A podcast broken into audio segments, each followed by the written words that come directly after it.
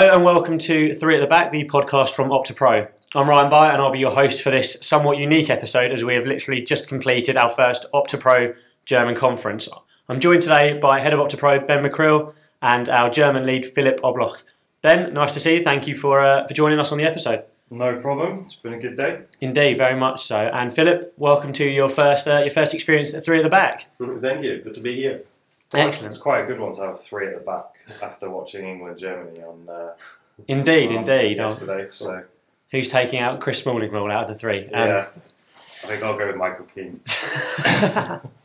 slightly biased there. Yeah, definitely. So we've, we've just finished our first first ever conference in Germany. Um, yeah, re- really exciting for us. We had a range of analysts and recruitment staff at the event today. A host of speakers talking about areas across the match analysis cycle, recruitment, the implementation of advanced, more advanced analytics uh, within football, and um, how different competitions and cultures use data, how they interact with coaches, and so on. So we're just going to start by talking a bit about a bit about the conference and um, how how different co- different presentations resonated with the with the audience, and then we're going to go on to talk a bit about about Philipp's background, about about teams in, in Germany generally and how they use data. So to start with, we had the um, we had Andy Blake and Peter Clark from Leicester City speak about their match analysis cycle and how they prepare for teams. So um, yeah, how did how did you guys find that? I thought it was really good. I mean, you know, obviously huge storylines around Leicester for the last 18 months or so. And those guys, you know, we've worked really closely with those guys for a number of years. Um, I mean, Andy's been there eight years, I think, which I, I didn't realise how long he'd been at the club. So, um, and Peter five. So I think in terms of their longevity uh, in those roles, and certainly going through the whole cycle of what Leicester have been through over the last couple of years, um, they've been, you know, right in the middle of it. Uh, and I think that really came across yesterday. I thought they talked a lot about um, the development of their processes um, and the fact that you know different managers going through you know championship football to fighting relegation to winning the title to Champions League, how in that very short space of time they've had to really develop their processes and look forward and, and try and uh, develop new ideas. So what I really appreciated for their, from those guys, in fact, they talked so openly about not only what they're doing now, but what they're trying to do, and that they're really still constantly developing and trying to think of new things. So I think that was a really, a really great way to start the day. Yeah, I think the um, the use of actual real life examples that they, they brought in was, was really helpful and really really made a difference to the audience. They um, showing those examples, Philipp. How do you think the um, the audience took to that? Um, I think it's for especially for the analysts, it's been the most interesting uh, presentation right at the beginning because um, well they really appreciate it. It's been so so open and. Uh, it uh, they, they could adopt some of these things to their work. So um, we realized we had plenty of questions after the presentation and had to stop finally because we were running out of time. That already showed they were very really interested in that in that theme and um, well I think some of them could, could really take some points home and, and adopt it to their work. So that was a very very good kickoff for the event. I thought the um, you know what was interesting was they obviously talked about their, their phases of play, uh, and that's a very kind of common European theme. I mean, I think the guy said that you know that came from a coach they have that's done some work in Holland, and um, and I you know I was kind of thinking whether that's a very similar thing in Germany, whether they have those very set you know phases of the game. Yeah, it's, it's the same in German, so everybody could, could find himself again and. Uh, when they were talked about the build up of the play and all these these things in, in attacking and defending. So um, it was a good intro because um, people felt okay, we're not that far behind. We know these things, Yeah, yeah. which was good. And then they talked about how using data to to make it more easy or more more quick to um, get the right information, and that was probably really helpful because um, well, time pressure is this almost the same, not exactly the same in Germany because we don't have that many games um, as, as you guys have in the UK. But um, on the other hand, the teams are not that big, so time pressure is, is always there. And um, if you can make things quicker because, quicker because of, of some data you use, this is really helpful. That was a, yeah. I mean, I thought that was a really good point the guys made. Actually, was that they were saying that you know historically they've used a lot of scouting information, they've they've used a lot of video, but actually with Champions League games now and and those types of things, they've they've had to use data to to speed up their processes and and get to things quicker.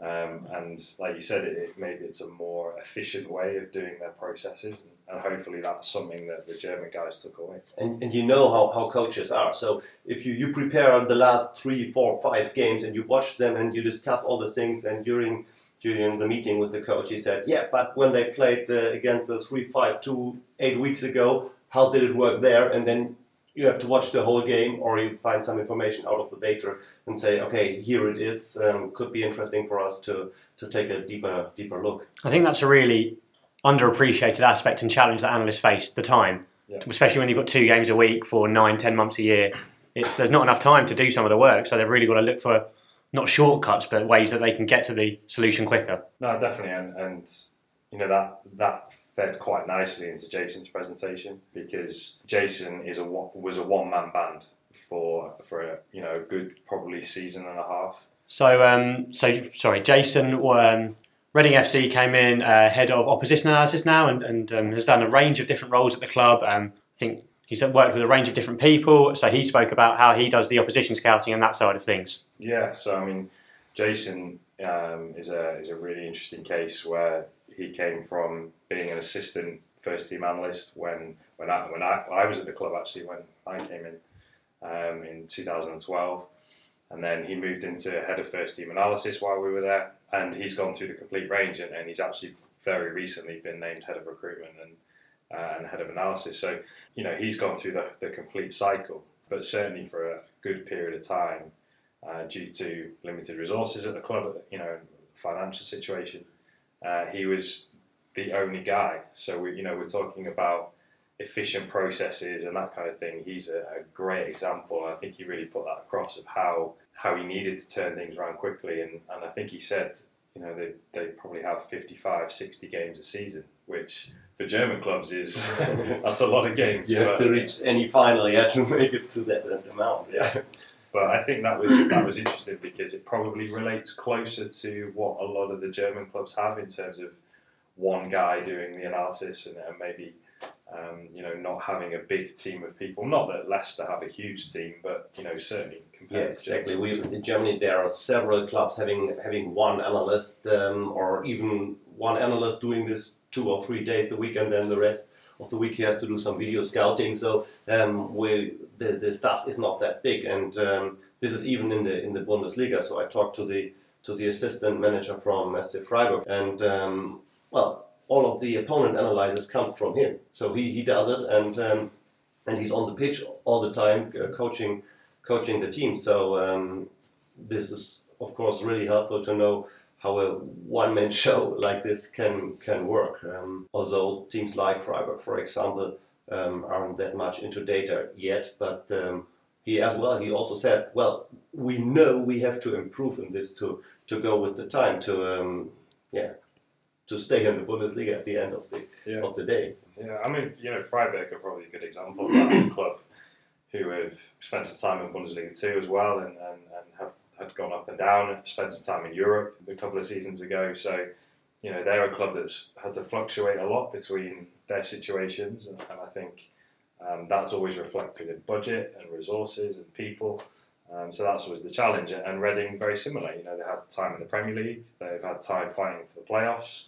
They had a you know a poor season last season, um, but then now back in the playoff race. So fluctuations of results and performances often have an impact on resources, which mean can they focus their time on data and, and those kind of things. And often, unfortunately, data can be one of the things that gets dropped off uh, as, as being a low priority because of because of other things. But you know, we're obviously a bit biased, but we think that actually data's the opposite. It's it's the thing that you could invest in because it can help you to you know, stay close to your rivals and, and maybe compete with bigger teams.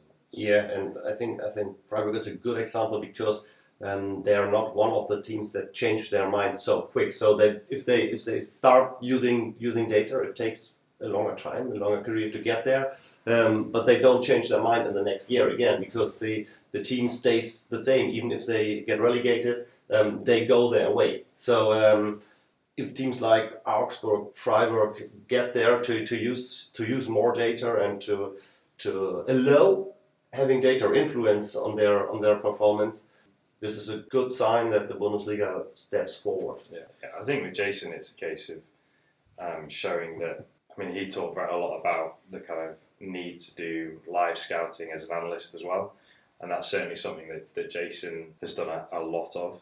Uh, which is why he's now moved into a recruitment role and, and is now head of recruitment because he's done a lot of hours in stadiums. But he talked about the live coding process and, and that kind of thing. So I think you know that's someone who's shifting probably more towards the kind of uh, live aspect, but is still using data and is still trying to apply that every day. So yeah, I think with with Jason, one of the feedback that came in quite a lot was a lot of teams, particularly from the Netherlands as well, where we don't have the budget of the teams in the Premier League. So what's next? What solutions are available? And Jason and Reading hit that nail on the head in terms of this is a small team, this is just me. Here's how I approach it. I thought that that really really worked nicely. So after we um, after we had Jason and Andy and Peter, we went on to the recruitment side of things. So first up, we had Rory Campbell of West Ham giving quite an overarching top down approach of, of his thoughts on where analytics can be best used within that recruitment process. And I think Rory Rory focused a lot on the structure and the process that goes in a club. And I think he, he talked a lot about the difference between a, an efficient process of recruitment and data and, and uh, within scouting and an inefficient process. And I think he had some really interesting ideas. He mentioned a couple of times, and I, and I think it came out in one of the questions that you know, was that the typical approach in England in terms of the, the process of how do you get from doing data analysis to going and live scouting to then having to deal with agents? And, and he was talking more about the fact that it's agents then a reaction to do some analysis, then back to the agents, the manager, and then the, the, signing happens. And, and I think the German audience maybe were a little bit surprised by that. And, and, and you know, we, we joke a lot about the fact that you know, German clubs make transfers in February and March before the Premier League clubs have even thought about it. So, yeah, I, I, don't know whether that it seemed like there was a bit of a surprise that maybe that was the process in the UK. Yeah, probably because um, people in Germany can't believe that uh, if you have so much resources and so much money and from, coming from the German side, it is a lot of money. They can't understand that. It seems a little bit I, don't want to say unprofessional, but yeah, maybe so agent driven. And uh, we have we have smaller clubs in Germany, and they say, yeah, thank, good. That's like this in our in our world.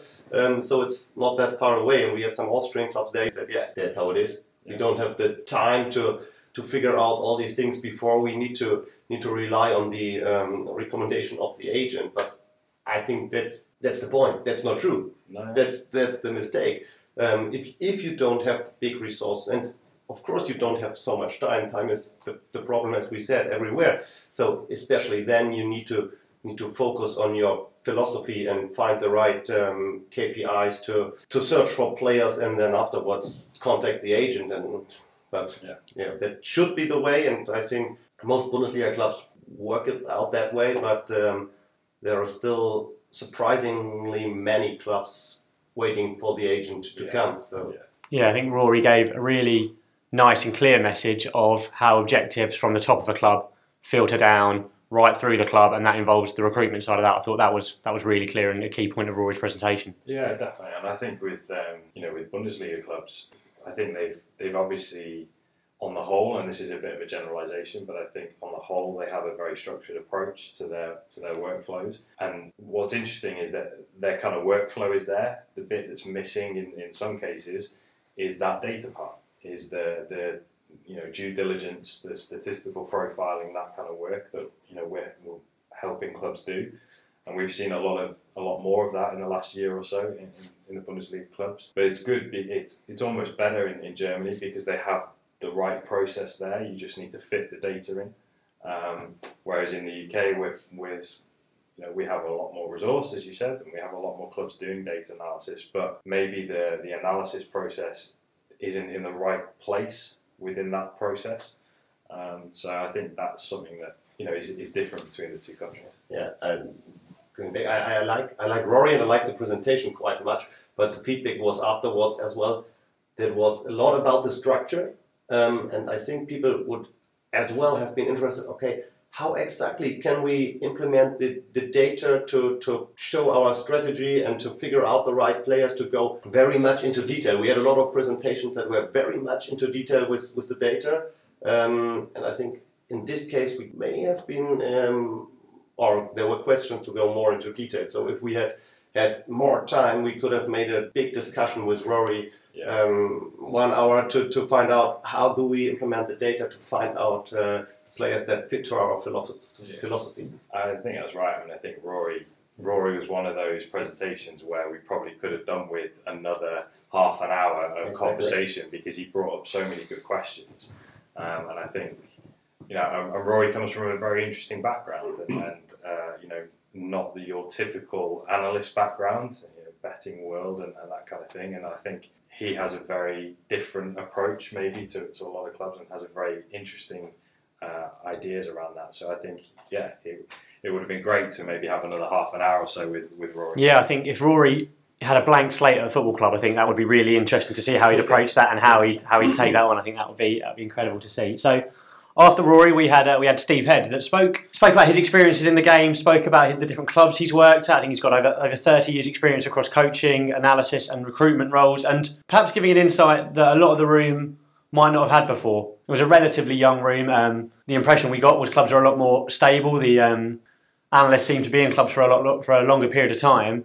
And Steve was speaking about the other side and how it's been for him and how different roles have changed and, and just an insight that they wouldn't have had before. Yeah, absolutely. So I think Steve did fit in perfectly, uh, especially at this slot because uh, he, he made something completely different in his presentation. So he made, made everyone stand up at the beginning of his presentation and shout out uh, Lucas Podolski's uh, last game and his name. So um, that was a good good start. And then afterwards, yeah, exactly. He, he showed that uh, how you how you have to handle um, the manager and how you have to handle the, the owners of the club, and um, that you at some point have to give them what they want and even if you don't think it's the perfect decision. So this was was very interesting and it showed some some differences between the german league and the premier league because um, well we don't have we don't have owners. We it's it's the club here and it's it's the manager but we don't have owners that that want to earn earn money with the club. Um, so this was just, uh, just big aha for some. Just big car companies instead. yeah. yeah. Really good work they, football they, team. yeah, but they try to get, uh, generate their revenue in a different way. Yeah, exactly. No, I mean, you know, Steve's been on this podcast before, and um, we had uh, a good chat with him uh, a few months ago. Uh, he certainly brought some entertainment value to the to the room, Absolutely. and I think it, it certainly um, shook up the room a little bit, and, and, and, that was great. Yeah, I mean, obviously Steve's got a lot of experience, been a lot of clubs, and I think his very honest reflection of, of the realities of the game, um, and you know the places that uh, he's been and the situations he's, he's been in, and the conversations he has to have on a regular basis. I think uh, was was really good to hear, and uh, and as you said, you know maybe a very different uh, perspective in in the UK to what maybe the German clubs face. Um, and I think that's certainly uh, it's it was certainly a great way to to kind of round off those four first four presentations before lunch. Yeah, I think Steve did a really good job of showing how in an analysis role you can manage upwards, how you speak to those people senior at the same time manage your own team and showed a really good balance there. So we're going to take a quick break now, and then we're going to come back and speak about the second half of the day and um, Philipp's experience both in analysis and the coaching side of things.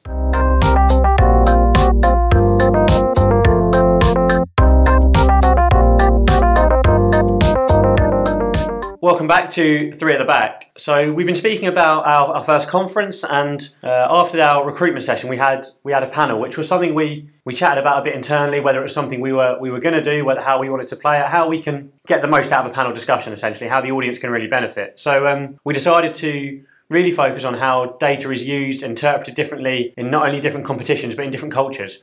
So we had Andy Blake. Steve Head, both uh, presented earlier in the day, and they were joined by Max Reckers, uh, currently of Ajax but formerly of Manchester United, Bayern Munich, done a lot of work with Louis van Gaal. And we also had uh, Sven Mislintat, who I'm sure Philipp's going to tell me I've pronounced his name slightly wrong, but I think I've done okay there, of uh, Borussia Dortmund with with a huge range of experience in that club. So that was really interesting and something we don't see a huge amount of or get to see a huge amount of. And I think that was, um, yeah, I think a really interesting 60 minute discussion. Uh, definitely. The whole idea of the event, you know we, we started talking about this event a year ago, I think. Um, and the whole idea was that we wanted to have some cross learning opportunities. We wanted to um, bring German clubs in. We had, uh, as we've said, we had some, some Dutch clubs, some Austrian clubs there yesterday, um, as well as the English guys. And I think it was a great opportunity to hear the similar challenges that clubs have got in different markets, but also um, that you know there is some there's some real range in there. Uh, I certainly thought Max and, and and Sven kind of brought that to the group alongside what Andy and, and Steve had already been talking about during the day. Yeah, I think maybe to say before we had the, the question to, to answer how do we get this uh, during with the language managed because we had a, we German speaking uh, host we had a German speaking guest in the panel we had a Dutch guy there we had two English guys there so we we um, engaged in translation company to have it probably for everyone to understand everything which which was interesting to, to have all of them on one stage. And uh, yeah, I think it's it's been really interesting to, to have some cross learnings and to to have Sven there having a good good overview about the German market, and he's he's uh, given a lot of feedback because he well he's so much in that theme, and he's uh, thought so many so many thoughts about about this, and uh, it's always very very good to, to discuss things with with Sven, and of course Max had great stories from his from his Gaal time, and um, well again we were running out of time. That shows yeah we we it was it's been very interesting, and we could have done probably another hour with with those four guys. Yeah, I think some of the some of the ideas they presented, just some that had made it right through, some that perhaps didn't get as didn't go as far as perhaps I initially thought. But some of the just the innovation that came from those guys, I think, was really interesting. Like always trying different things, looking at new ways to approach those problems. Yeah, I mean, I could never have imagined that those four guys sat on stage not because of who they were, but because of the context of the conversation that we ended up started talking about um, virtual reality and uh, different ways of using video and, and uh, fixed cameras uh, versus uh, maybe sort of drone technology, maybe things like that that started to come into the conversation. And that was fascinating to have Dortmund, uh, Ajax, um, Leicester City, and, and, Steve currently at Charlton. You know, a huge range of clubs there, all kind of talking about how this can be applied in different ways. And, and we have, you know, Charlton, who are currently League One club and you know, but still using video with the players and engaging with that. And then we had, you know, Max talking about using virtual reality with players and, and, and that kind of thing.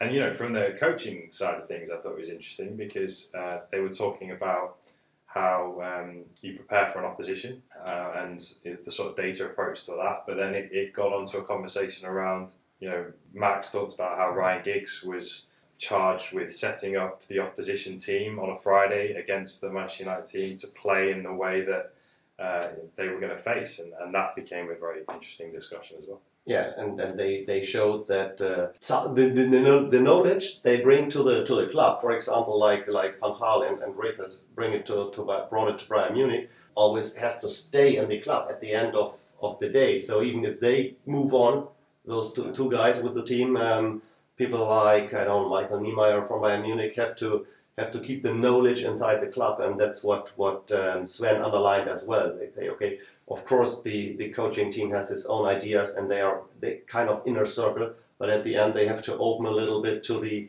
to the knowledge that comes from the club and that has to stay at the club. So um, there has to be a good interaction, and um, well, they sh- show that it's difficult to have this, um, obviously, but it, that it's necessary. And, and at the end, I think it's been very interesting that we agreed to that, that um, the combination of positional data and uh, eventing data will be one of the next step to have better analysis, better scouting results. And uh, it's been, been interesting. We had the question um, if they would, at the end, possibly even share positional data between each other if it's allowed. And they all agreed, yes, we would do because it would made a made a step forward for the whole league, for the whole football, for the whole analysis, um, and we shouldn't shouldn't look too much to our own advantage. And we could imagine sharing this data. I yeah. would not have expected that. No, no, that was an interesting conversation. Yeah, and I think the, the tracking data reference um, puts us in nicely for the next presentation, delivered from um, from our partners in Germany, the uh, Institute for Fußball Management. I think I've got that that right. Yeah, Uh, yeah, Excellent, and and they delivered a case study that, that combined event and tracking data, and I think that was that was one you were really looking forward to, wasn't it, Ben? Yeah, definitely. Um, um, I'd met uh, Alex, you know, a few months ago, Yeah. and we again when we were sort of planning this event, and they've done all the work with the DFB and the and the, the Bundesliga, the, the DFL. Yeah. And yeah, I mean, I think we've talked about on this podcast a few times about this kind of next frontier of data, and that a lot of people are really trying to push for event and tracking data. There's a lot of challenges with tracking data. I think everybody, you know, a lot of people listening to this will will be aware of those uh, challenges. Certainly, if you tried to put a proposal in for the forum, you know, trying to use both sets of data is a real challenge.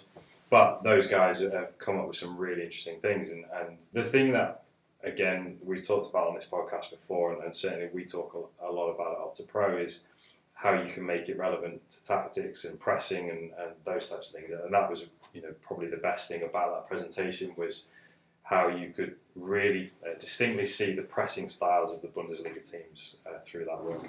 Yeah, I think I think Alex Schmalhofer and his team are, are quite forward thinking in, in this. Um, they come from a university background, so they they have to have to be forward thinking in this, and that's why Alex um, will join um, RB Salzburg in future. So um, will be interesting how, how they develop under under his uh, lead. And uh, well, I think it's been interesting that you've been able to to figure out different pressing styles, and they could combine it with video. So if you say, okay, I want I want an offensive pressing example from whatever Leipzig in a game against Dortmund four months ago, they could could deliver it um, within seconds. So you you again, if you sit together in a meeting with the coach and he said, okay. Well, I remember they played it this way when they were against Dortmund. I want to, I want to see how they, how they um, pressed, and yeah, then you have it there within seconds. So um, that again can be very time saving and very beneficial. Yeah, I mean, Ryan, we,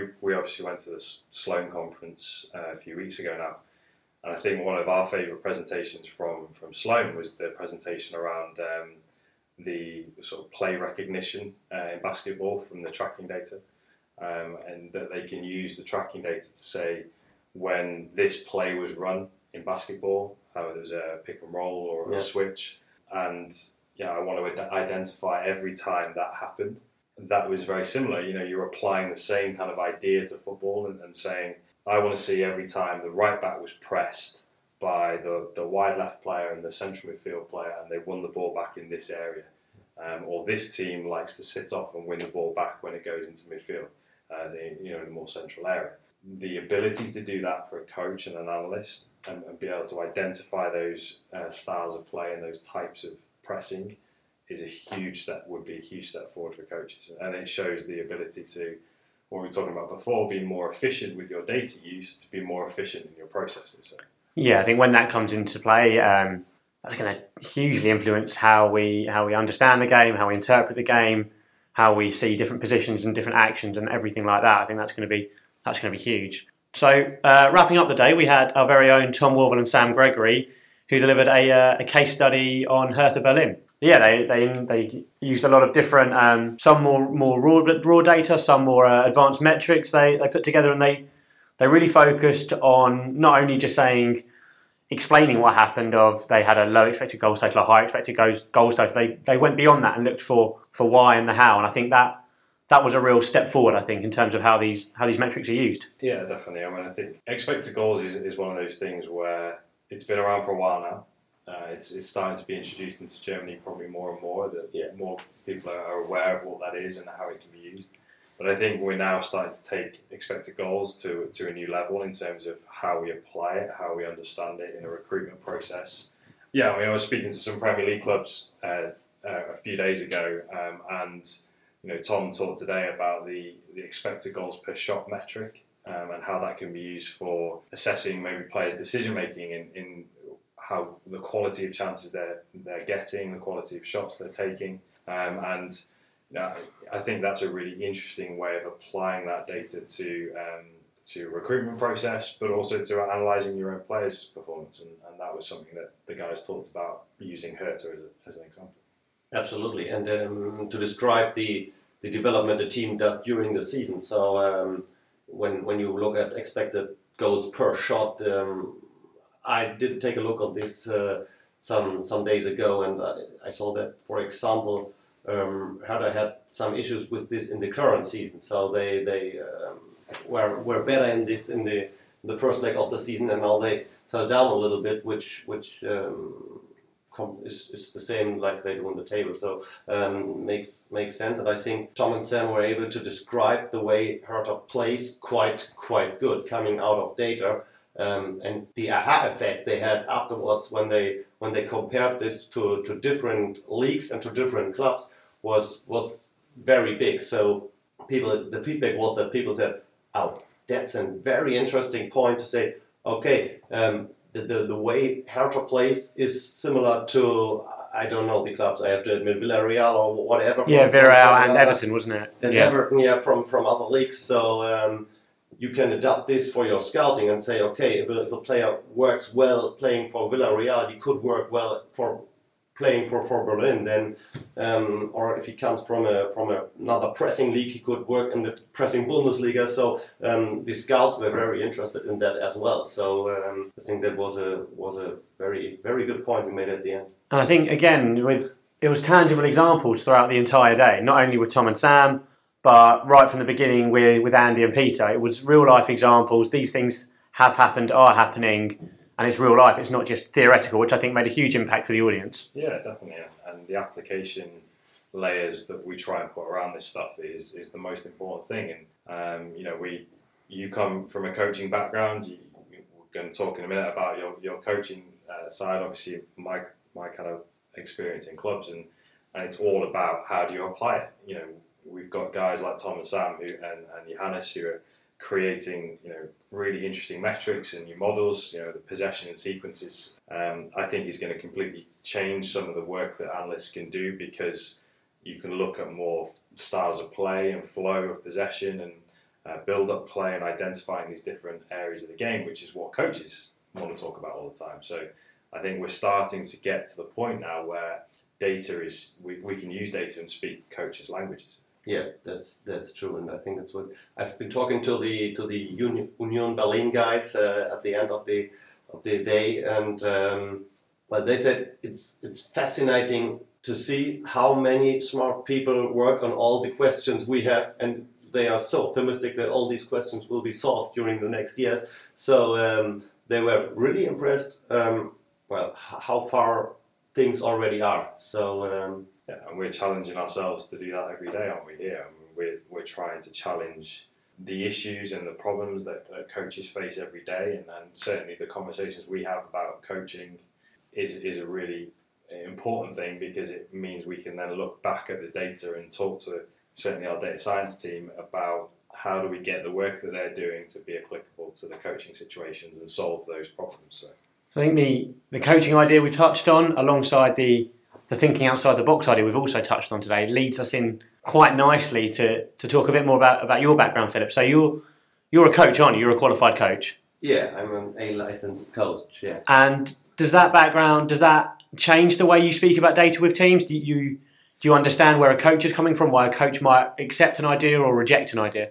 Yeah, absolutely. Because um, I've I've had the same when I when I started um, at OptaPro four and four and a half years ago, I was yeah okay, it's data, it's possibly interesting, but I'm the expert and I know how tactic is and I know how people behave and don't don't tell me about this because of data and uh, so I can I can understand that the coaches still think the same because they hadn't that much influence from from data and. Uh, so this this really helps to explain them. Yeah, I know you're right, and you're you're the expert, but still, this can this can help you. It's, we have this save time or make better decisions at the end of the day. Um, it's it's not um, it's not the solution for everything, but it's it's one part that helps you to get better. And um, well, I think the, the background is very helpful in this.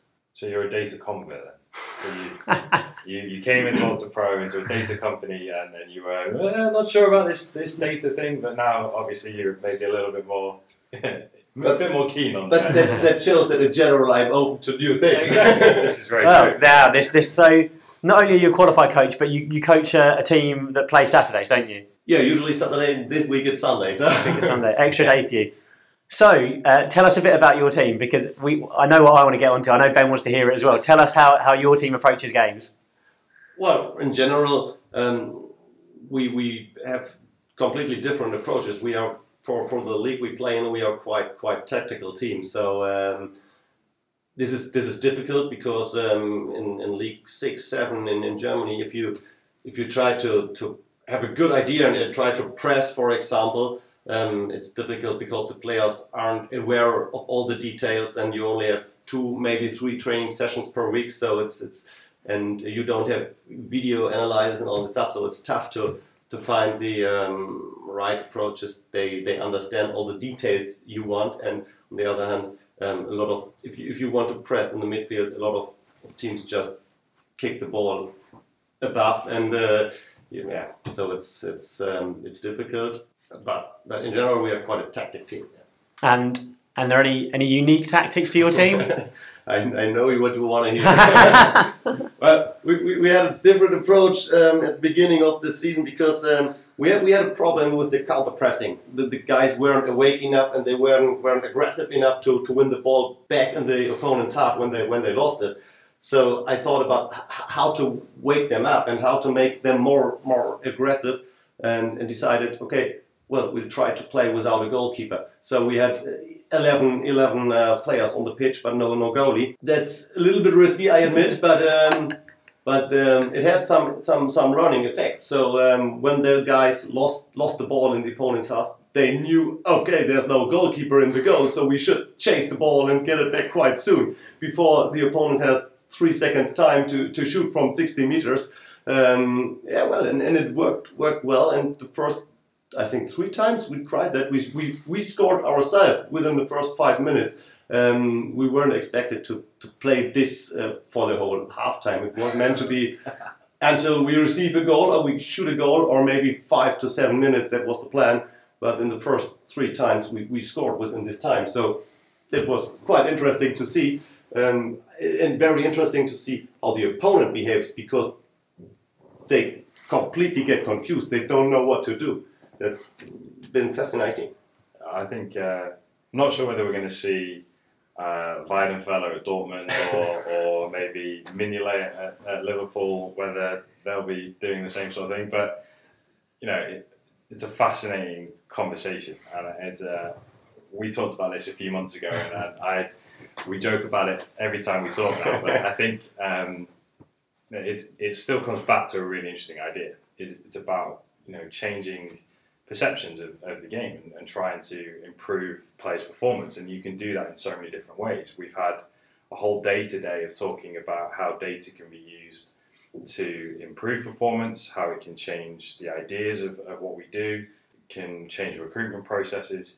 Um, but examples like that, although maybe very extreme, um, there was a point to it. There was a reason you did it, and that can be based in data, that can be based in video, um, or it can just be based, as in you know in your situation where you don't have those resources, you're thinking outside the box. You know, I've got to get my team to, to change their mentality and their philosophy around a tactic that we want them to apply. Um, and so, how do we think differently about the game? And you know, we've talked a lot about this kind of idea of using data for myth busting. You know, there's all these things that we kind of believe is true about the sport, whether that's in football or we've certainly done some stuff in cricket around that, around things that everybody just believes truth is true, and so we're going to leave it at that, and we're going to continue to do it that way.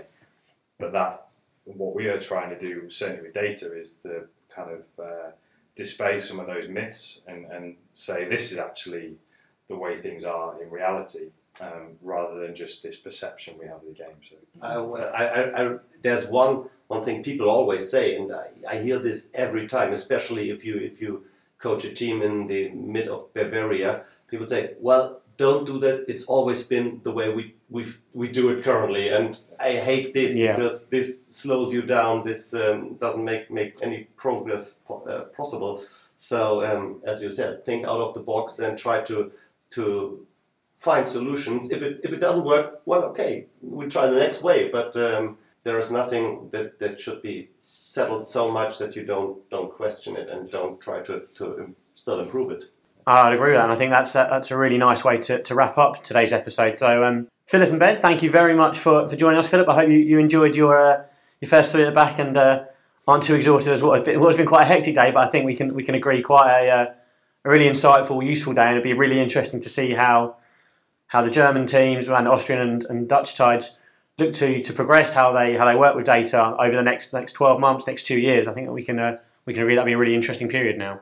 Yeah, definitely. I think that's that's our hope now, isn't it? That you know we can go back to the German clubs over the next few months and, and really start to develop these ideas and apply these these ideas uh, and, support them in uh, in trying to develop their use of data. So that's certainly the plan for the next twelve months. Absolutely, I'm quite optimistic that will that will work. So um, it was it was fun having the first um, OptaPro conference in Germany. I hope we'll do it do it again. It's quite quite soon, and it was fun to be uh, at this podcast, and maybe we'll do it again.